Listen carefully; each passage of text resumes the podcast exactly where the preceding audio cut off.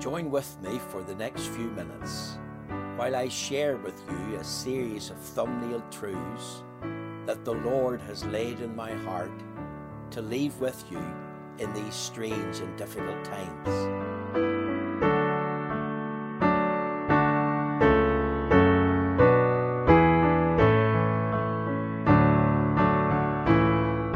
My thumbnail this afternoon is taken from Psalm 109 and verse 4 and 5. Let's hear the word of God together. For my love, they are my adversaries, but I gave myself unto prayer, and they have rewarded me evil for good, and hatred for my love. Now, as I've thought of this text of Scripture, there was three things that came to mind. The first thing was this the description of David's life. He says here in the text, but for my love. He mentions it in verse 4, he mentions it in verse 5. Now, what was he talking about? Was he thinking about his wife? Was he thinking about his kingdom? Was he thinking about being king? Is that what David had in mind? I put it to you that he was thinking of none of those things. I believe that he was thinking about his relationship with God and the outworking of that relationship as far as his life was concerned. Think about the description of David's life. But for my love. You see, David loved the Lord. The Bible says, Thou shalt love the Lord thy God with all thy heart and with all thy soul and with all thy mind and with all thy strength. This is the first and greatest commandment. And the second is like unto it Thou shalt love thy neighbour as thyself. David had a love for God. Could I tell you as well that David loved the Lord Jesus Christ? Did you know that the Bible says, If any man love not the Lord Jesus Christ, let him be anathema? 1 Corinthians 16 and 22. And it's important if you say that you love God and you believe in Him, and you're one of his followers, that you also love God's Son, the Lord Jesus Christ. And if you love the Lord Jesus Christ as your Saviour, you'll also love the Holy Scriptures. You'll have a high reverence and a high regard for the Bible. You see, the psalmist said on a number of occasions, Oh, how I love thy law. You can read about that in Psalm 119. Think of verse 97. Oh, how I love thy law. It is my meditation all the day. What was David's guidebook and compass in the journey of life? It was the words of his God that he loved, the words of his Saviour. The words of the book meant a lot to David. He regarded them as precious and pure and powerful words. But David not only loved the Holy Scriptures, he loved the Sabbath. Isaiah the prophet said about delighting thyself in the Sabbath. He loved the sanctuary of God. You can read about that in Psalm 26. He also loved the saints of God. He also loved the souls of men. Remember, the Lord Jesus said, Ye have heard that it was said that you're to hate your enemies. But rather I say unto you, Love your enemies, bless them that curse you, pray for them that despitefully use you and persecute you. You see, it's important when we think of the words, my love. What was David's greatest love in his life? It wasn't the throne, it wasn't his wife and family. It wasn't even himself. It was his relationship with God. And his relationship with God was worked out in such a way that not only did he love God, but he loved the Saviour. He loved the scriptures of truth. He loved the Sabbath. He loved the sanctuary. He loved the saints of God. Remember, the Lord Jesus said, By this shall all men know that you're my disciples if ye have love one to another. Loving the saints is important. It's a reflection of our love for God. And also loving the souls of men and loving the great doctrine of God's salvation. The psalmist said, Let them that love thy salvation say continually, Let the Lord be magnified. So here's a description of David's life. He was in love with God in Christ and the scriptures and the souls of men and the saints. And he was in love with the Sabbath and the sanctuary, and he delighted himself in God's salvation. Now, what is your greatest love in your life? Not only think of the description of David's life, but think of the dangers in David's life. He says, For my love, they are become my adversaries. You see, David had many adversaries in life's journey. An adversary is someone who opposes you, someone who wants to persecute you. And these adversaries, they cursed David to his face. They, they criticized David. They complained about David. They condemned David. You have to think of his treatment at the hands of King Saul. Think of his treatment at the hand of Ahithophel, his dear friend and trusted counsellor. Think of his treatment of a man called uh, Doeg the Edomite.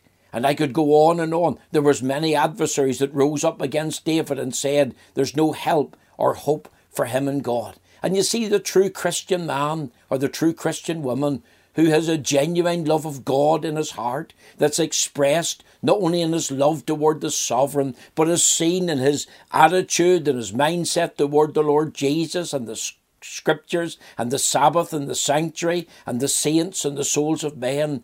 They are hated and despised and persecuted, not because they're criminals or lawbreakers or done anything wrong, but they are despised and hated and, and treated as nothing simply because of their love for God. You see, there's two worldviews. There's a worldview without God and there's a worldview with God. And those have a worldview with God, God right in the centre a God is creator and maker, a God who is sovereign, a God who is in control, a God who is all powerful, a God who is all knowing, a God who is thrice holy, a God of wrath, a God of love, a God of forgiveness, a God of grace. That um, mindset is um, the true Christian. And once he has God in his worldview, then those that don't have God in his worldview want to persecute and oppose and become an adversary to the child of God. And that's the danger that David was thinking about, the danger in David's life.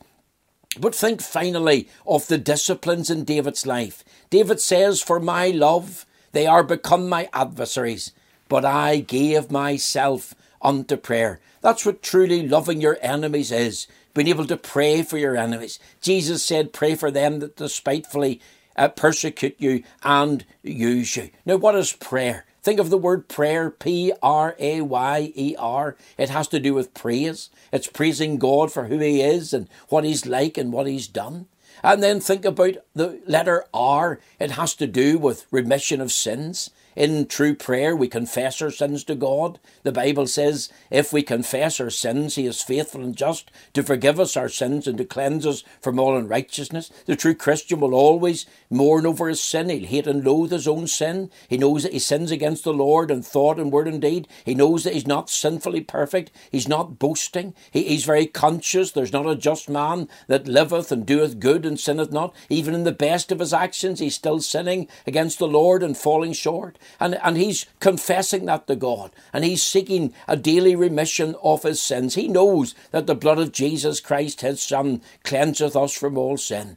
Think of the letter A. It stands for asking, and the true child of God will come confidently to his heavenly Father and ask for things. One of the things that the David asked for was, Help thou me. And we can ask for the Lord's help on the life's journey because the Lord is our helper we can be content with all that He supplies. And then, of course, there's a yielding of ourselves to Him, body and soul. Here am I, Lord, as Isaiah said, send me. And it's important that we yield ourselves daily unto the Lord, not only for cleansing, but the infilling of the Holy Spirit. Remember, Paul says, Be not drunk with wine wherein is excess, but be filled with the Spirit. And we've got to ask ourselves to give us the Holy Spirit.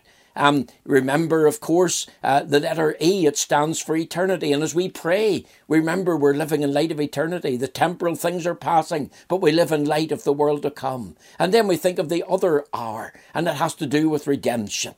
We, we think of God's redemptive purposes, God redeeming us, uh, God preparing us for heaven and the world to come. And here's the great discipline in David's life. David says, But I gave myself to prayer. He had the desire to pray, created by the Holy Spirit. He made that decision. I'm going to go to private prayer and I'll pray even about my enemies, those that are adversaries to my soul, those that are despitefully persecuting and using me. I'm going to pray for them. I'm going to ask God to bless them. I'm going to ask God to forgive them. I'm going to ask God to help them and make them to see and to understand. And I believe that's what David was doing. Not only did he have that desire and make that decision, but he had that discipline in his life. But I gave myself to prayer. It was a deliberate, conscious choice in David's part. And here's the action of a true Christian man. Here's the action of a true Christian woman.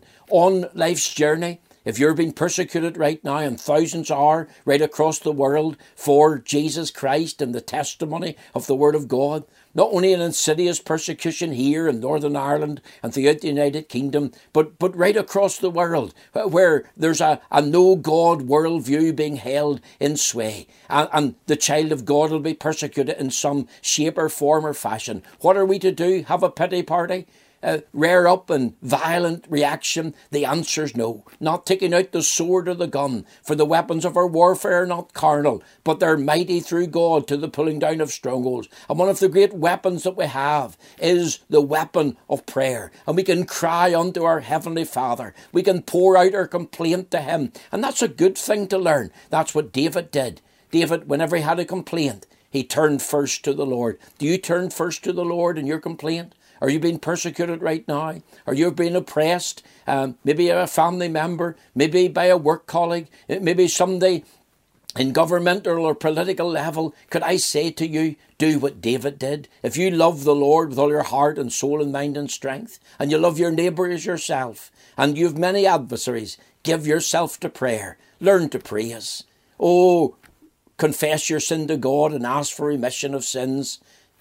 Ask the Lord for things, yield yourself to Him, live in light of eternity, and remember that you've been redeemed by blood and you're being readied for a great inheritance that God has prepared for you. Give yourself to prayer like David. God bless you this afternoon, and thank you for listening.